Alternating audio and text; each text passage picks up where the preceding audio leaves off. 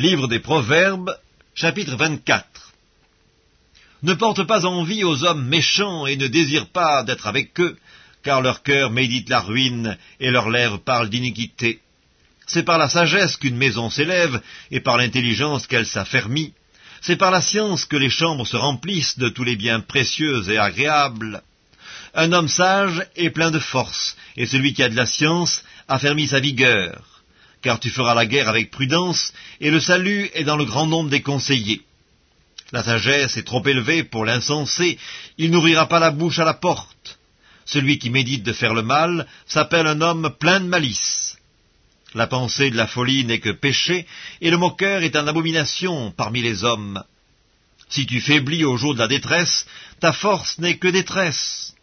Délivre ceux qu'on traîne à la mort, ceux qu'on va égorger, sauve-les. Si tu dis Ah, mais nous ne savions pas, celui qui pèse les cœurs ne le voit-il pas? Celui qui veille sur ton âme ne le connaît-il pas? Et ne rendra-t-il pas à chacun selon ses œuvres? Mon fils mange du miel car il est bon, un rayon de miel sera doux à ton palais.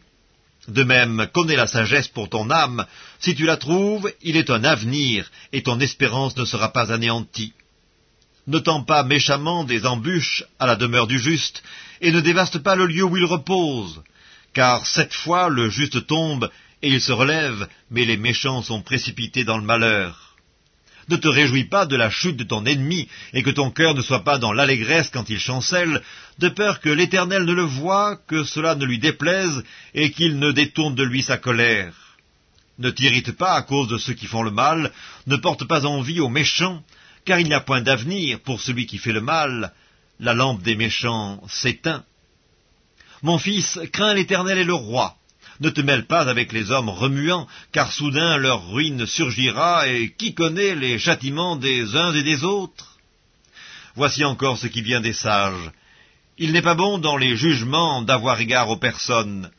Celui qui dit aux méchants, Tu es juste, les peuples le maudissent, les nations le maudissent, mais ceux qui le châtient s'en trouvent bien, et le bonheur vient sur eux comme une bénédiction.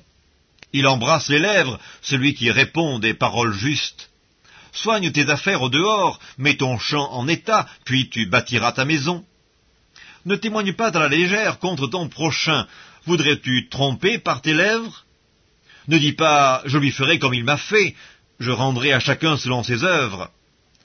J'ai passé près du champ d'un paresseux et près de la vigne d'un homme dépourvu de sens. Et voici, les épines y croissaient partout, les ronces en couvraient la face, et le mur de pierre était écroulé.